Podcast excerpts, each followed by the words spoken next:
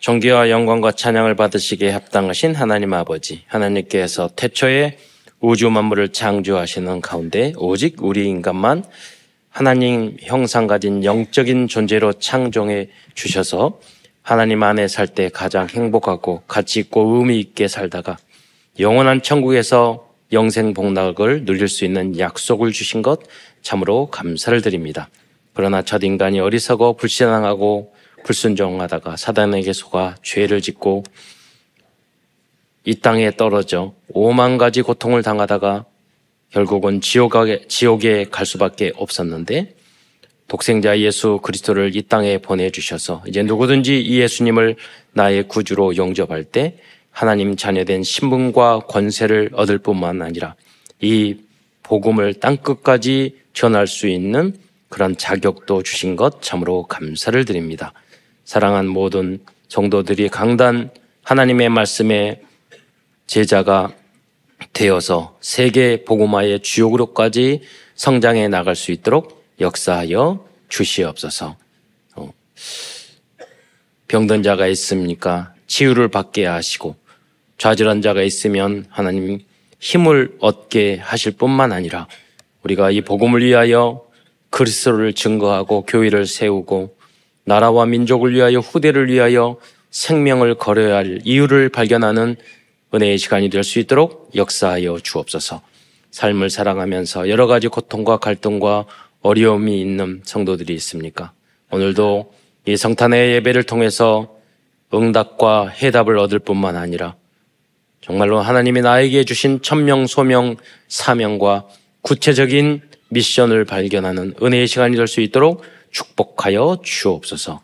그리스도이신 예수님의 이름으로 감사하며 기도드리옵나이다. 아멘. 제가 초등학교 때 영락교회를 이제 성탄 2부 예배 때 간 적이 있습니다. 그런데 뭐 성탄 행사를 하는 게 아니라 이 찬양대가 그때만 해도 찬양대를 이쪽에 있지 않고 그 강대상 뒤쪽에 이렇게 쭉 이렇게 배열이 돼 있었어요. 지금 근데 굉장히 숫자가 많았죠. 근데 성탄 이분날 2시간 동안 노래를 하는 거예요. 그게 뭐냐면 핸델의 메시아. 초등학생이 핸델의 메시아를 2시간 동안 들으니 얼마나 힘들겠어요. 그래가지고 그 후로 왜 저거를 하는지 항상 그 문을 가졌었는데, 나중에 알고 보니까 그때 가장 영락교회가 부흥할 때였단 말이에요. 그러니까 거의 다 전공자들이야. 그래서 이제 핸델의 메시아가 그 오라토리오라고 그렇게 말하거든. 그러니까 이제 남자 독창, 여자 독창. 그 여자분이 와서 오 그럼 남자분들이 오 이렇게 하고 중창도 나오고 합창도 하고. 거기서 우리가 알고 있는 이제 할렐루야가 이제 그 아는 곡이죠. 그거 나올 때 좀 흥이 있지 나머지는 좀 힘들더라고요.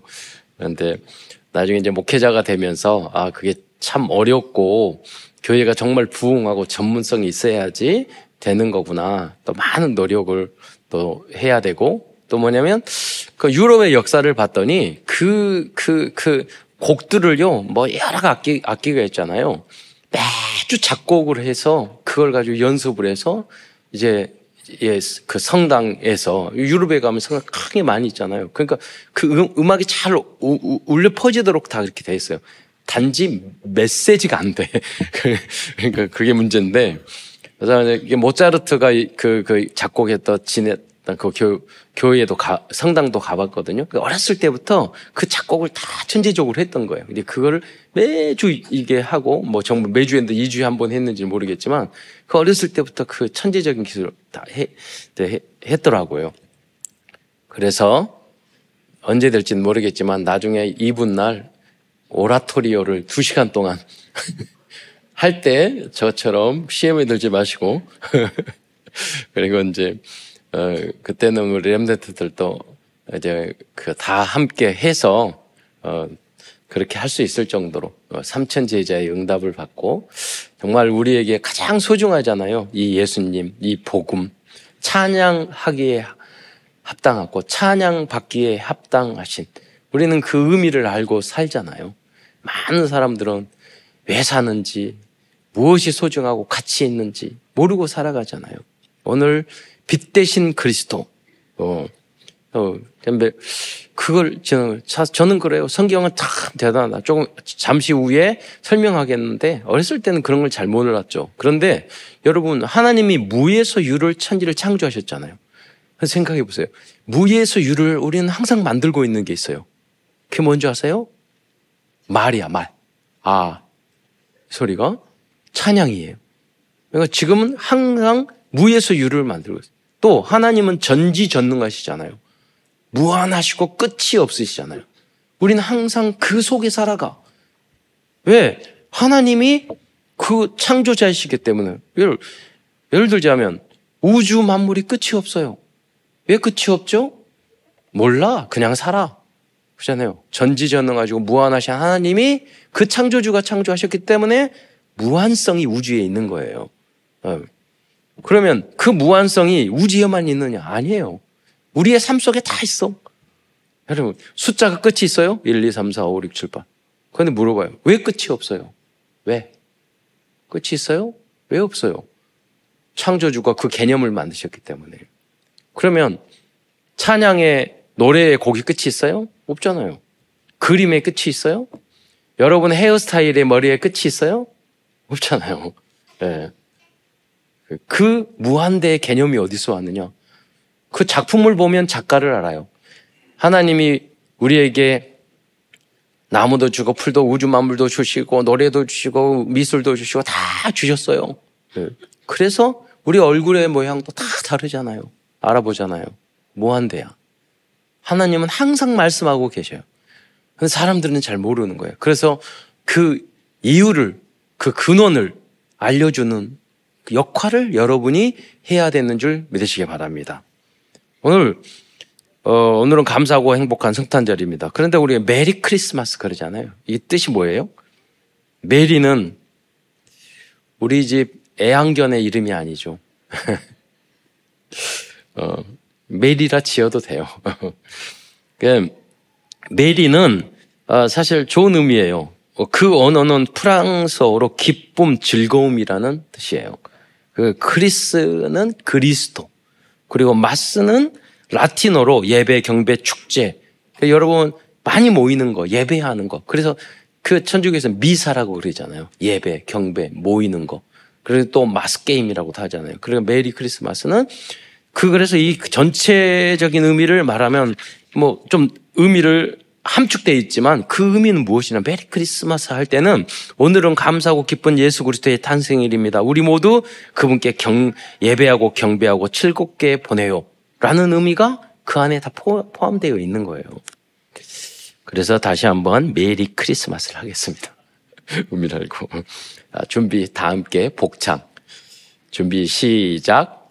메리 크리스마스. 네. 의미를 알았으니까 조금 더 행복할 것 같습니다.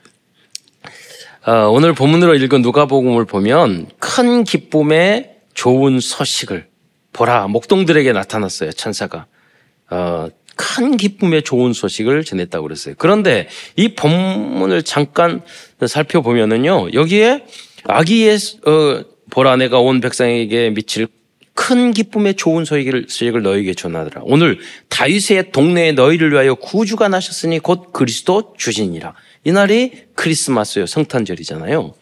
그런데 이 본문 내용을 잠깐 보면 여기 아기 예수의 탄생을 뭐 여러 사람들에게 보여주지만 목동들에게 이야기했잖아요.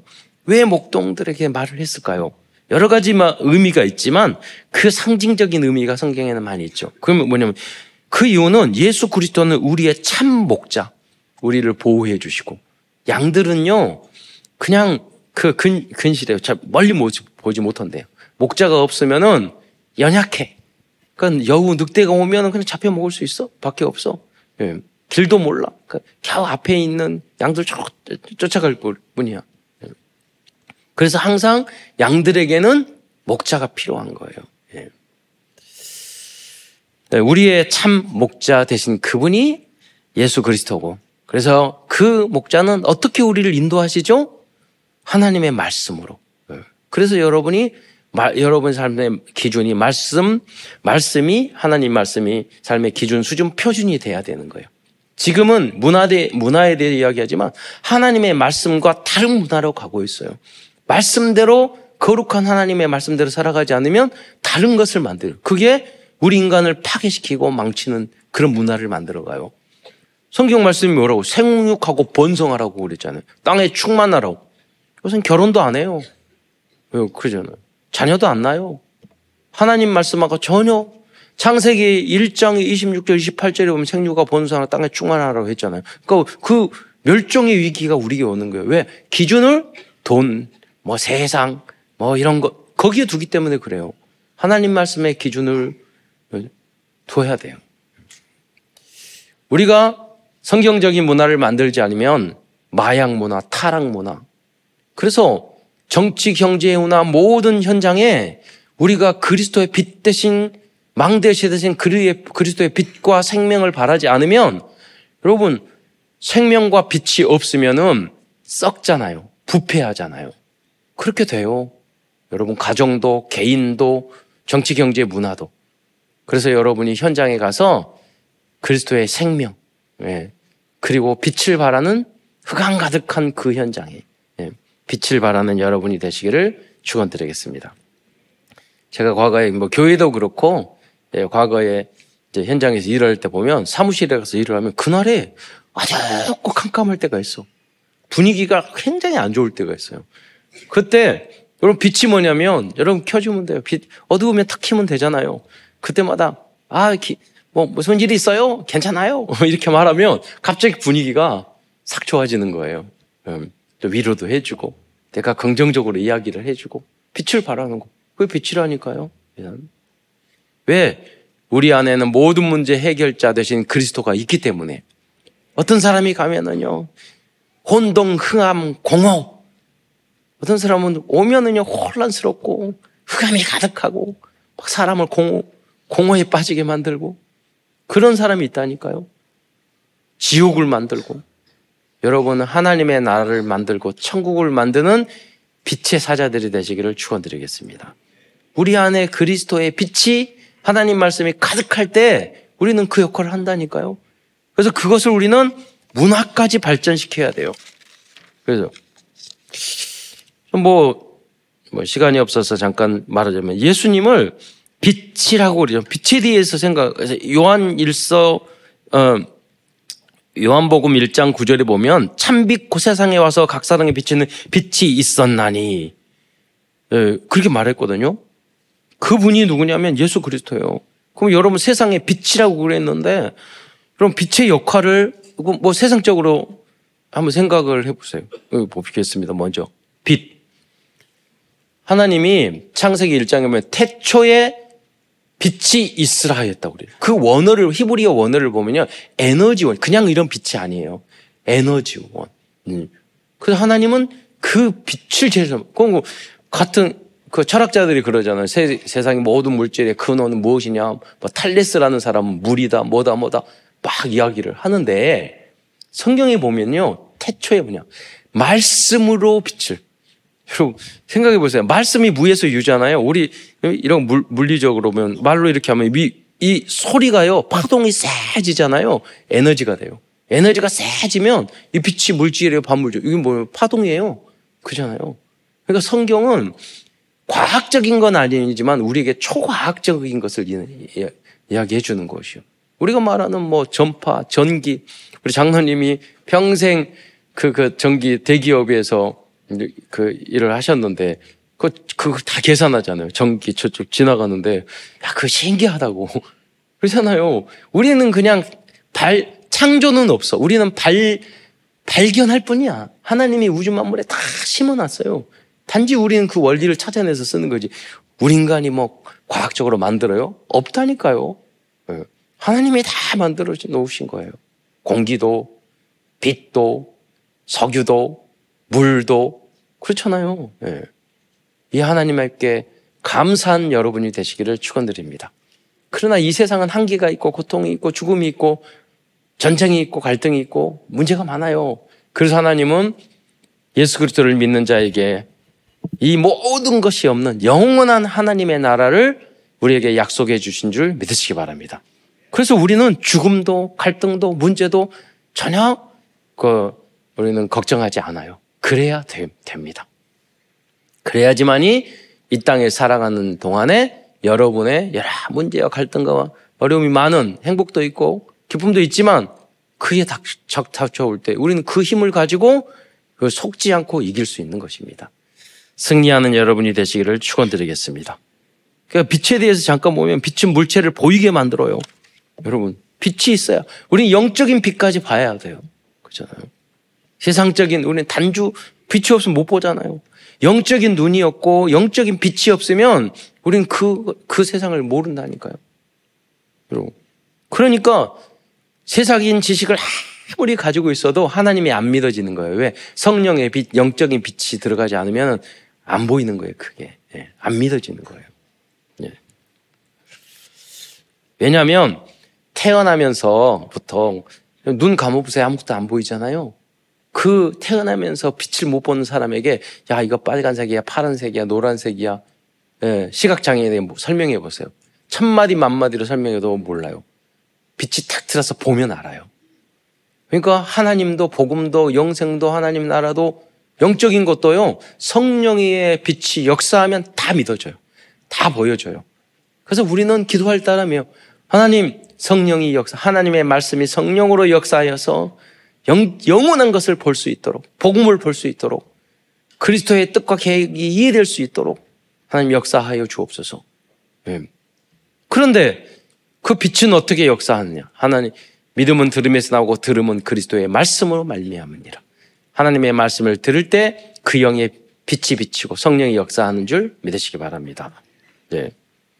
여러분 그리고 빛, 물질적으로 봤을 때도요. 이 빛은 파장인데 빛이 비쳤을 때 다양한 아름다운 자연의 색을 우리가 볼 수 있단 말이에요. 네. 빛은 또 광합성을 일으켜요.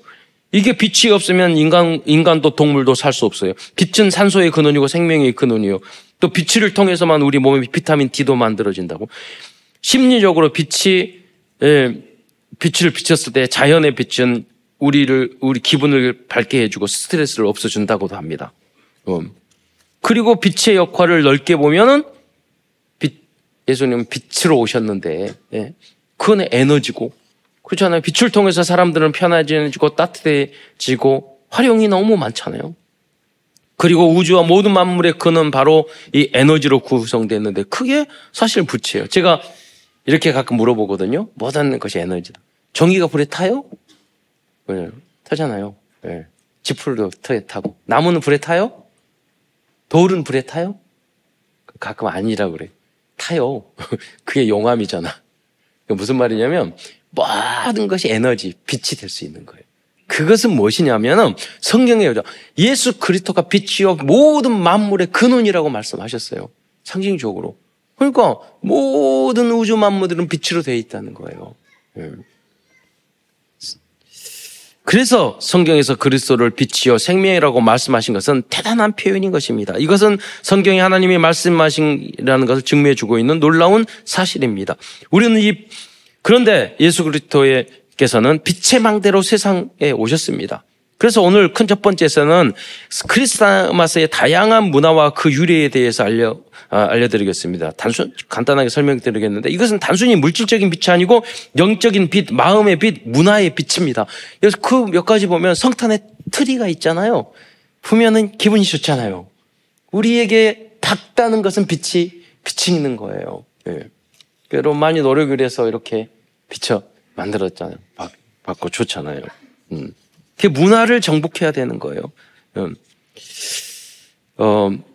트리의 여러 가지 역사가 다양하게 우리 트리가 역사가 있지만 그 루터가 어느 날 그 여러 가지 이제 근원이 있어요. 왜 성탄 트리를 봐? 성경에 나온 건 아니잖아요. 그 왜 있느냐면 루터가 어느 날 나무가 있는데 바라보니까 하늘에 별이 떠 있는 거예요. 그래서 그거를 실내에 장식을 하고 이렇게 하면 좋겠다. 그럼 예수님이 목자가 별을 보고 따라오셨잖아요. 그래서 나무에다가 그 장식을 했다는 거예요. 그래서 루터교의 전통이 됐어요.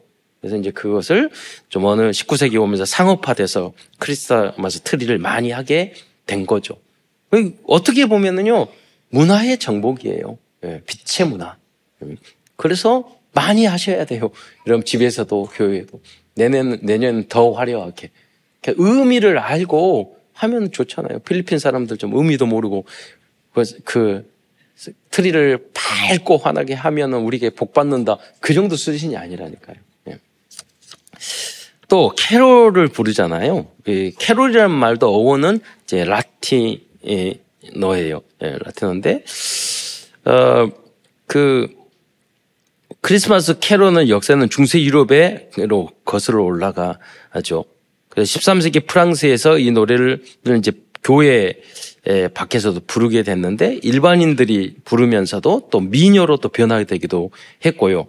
그래서 가장 오래된 크리스마스 캐롤 중 하나는 진리로 가는 길로서의 새로운 노래라고 알려진 엔젤스 힘이라는 라틴어 노래라고 합니다. 이 노래는 12세기 프랑스에 나왔고요. 크리스마스 캐롤은 15세기에 등장해서 우리는 캐롤을 부르러 왔소이다가 그 대표적인 가장 오래된 캐롤 중에 하나라고 합니다. 뭐 성탄절에 산타크로스 이야기가 있잖아요.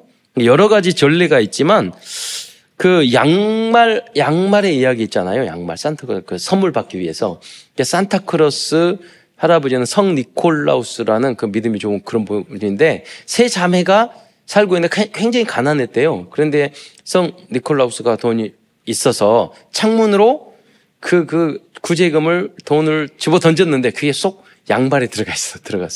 근데 여러 가지 이제 전례가 있어요. 딱 정확한 건 없는데 그래서 이제 그 양말을 걸어 놓으면은 이제 선물이 들어온다. 그런 게 이제 전통에 대해서 미국이나 유럽에서 많이 그거를 행하게 됐다고 합니다.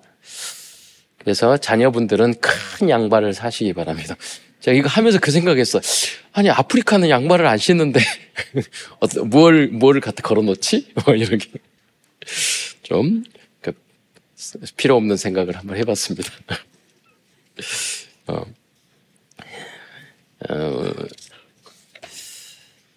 그래서 뭐 큰 두 번째에서는 빛의 망대로 오신 예수 그리스도께 대해서 말씀드리겠습니다. 오늘 제가 드리고자 하는 메시지의 그런 내용, 핵심적인 내용이죠. 첫 번째 아기에서는 사망의 흑암을 꺾으신 빛의 망대로 오셨습니다. 창세기 3장에서 일어난 불신앙, 사탄, 죄의 문제 때문에 모든 사람들은 죽음을 겪게 되었습니다. 그러나 예수 그리스도께서는 그 사망과 지옥의 흑암에서 우리를 해방시켜 주셨습니다. 두 번째 아기 예수는 무석점술 우상의 흑암을 꺾어주셨습니다. 그리스도는 우상 문제를 완전히 해결해 주신 빛의 망대이십니다. 그래서요, 우리는 이제 우상 숭배나 제사를 지내지 않아도 전혀 문제가 되지 않습니다. 우상 숭배와 제사는 귀신과 사탄을 섬기는 행위이기 때문에 우리의 왕이신 그리스도는 이 사탄의 머리를 박살내 주셨습니다. 네. 어떤 분에게 물어봤어요. 뭐 날 방향 잡아가지고 그때 이사 비 오는데 이사해요. 왜 이 날을 하냐니까 이 날에 그 뭐 손이 없는 날이라 하나 그랬대요. 그 무당이. 그러니까 우린 관계 없어요. 날 좋은 날 이사하시기를 바랍니다. 이렇게 방향도 아무데로 가면 돼요. 그렇잖아요.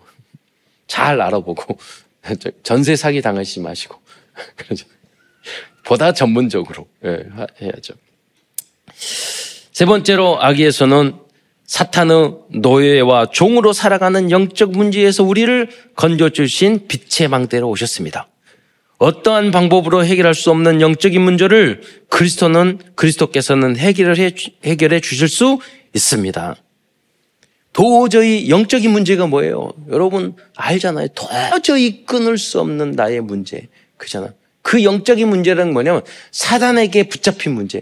그 사단은 그걸 가지고 여러분 끌고 다녀요. 여러분 개인과 가정 안에 있어요. 이것을 그리스도에 왜 여러분 집중했냐면 이걸 끊어야지 여러분 해방과 자유를 얻을 수 있고 정복하고 다스릴 수 있기 때문이에요. 많은 사람들이 여기에 끌려요. 그래서 알코올 중독되고 마약 중독되고 도박 중독되고 여러 가지 이상 성격을 가지고 있고 범죄자까지 되고 그렇게까지 되는 거예요. 그 마귀가 그걸 걸고 어떤 사람은 무능으로 어떤 사람은 독재로, 권력으로, 그거 다 마귀에게 끌려다니는 거예요. 그의 영적인 문제예요. 그리스도의 전지전능하신 그리스도의 이름으로 박살내는 여러분이 되시기를 축원드리겠습니다. 네 번째로 아기에서는 각종 정신 문제에서 우리를 치료해 주시는 치유의 망대로 오셨습니다. 우리 가족에서 정신요양원 수십 년 동안 했잖아요. 약 먹고 문제 생기면요 절대 치유할 수 없어요. 안 돼요. 근데 우리는 복음 안에서 치유되고 복음 누리고 날마다 그리스도 누리고 그런 분들을 많이 보게 돼요. 예. 오직 하나님의 말씀, 복음으로만 정신 문제도 치유될 수 있는 줄 믿으시기 바랍니다. 예. 다섯 번째로 예수 그리스도는 우리들의 육신 문제도 해결해 주실 수 있습니다. 그리스도는 질병과 가난과 여러 가지 문제들에서 우리들에게 해방과 자유와 풍요롭게 누리는 삶의 축복을 주실 수 있습니다. 여러분, 그리스도의 복음, 교회가, 성경이, 선교사가 들어가는 나라마다 다 잘 살게 됐어요. 이 복음과 교회가 문을 닫고 복음이 희미해지는 나라는 다 재앙과 저주와 문제가 오게 돼 있어요. 역사가 그랬잖아요. 우리 한국도 100년 전에 복음이 들어오면서 교육, 문화, 의료, 경제 오게 된 거예요, 여러분. 전 세계 역사를 보세요. 우상 가득하고 우상 섬기고 무슬림 인권이 없어요. 그렇잖아요. 우상 숭배에 있는 나라 보세요. 다 문제가 너무 많아요. 네. 복음이 희미해지면 또 마약으로 유럽과 미국처럼 또 망해요. 복음이 살아있을 때는 정말로 모든 게 성장하고 발전하고 인간 중심이고 문화도 좋아져요. 복음이 희미해지면요 다른 게 온다니까요. 네. 지금도 우리에게 그런 위기가 이미 와 있어요. 그래서 이 사회와 문화와 세상을 살릴 수 있는 마지막 희망은 여러분, 복음 가진 여러분인 줄 믿으시기 바랍니다. 정치인이 아니에요. 교육이 아니에요. 과학이 아니에요. 주님은 말씀하셨습니다. 그의 나라와 그의 의를 구하라. 그리하면 이 모든 것을 너희에게 주시리라. 더해 주신다고 말씀하셨습니다. 우리들이 237 치유 서밋에 올인한다면 하나님께서는 이러한 축복을 주실 것입니다. 여러분, 왜 공부를 해요? 왜 신앙생활을 해요? 우리가 왜 성령 충만을 받아야 돼요? 왜 하나님 말씀대로 살아야 돼요?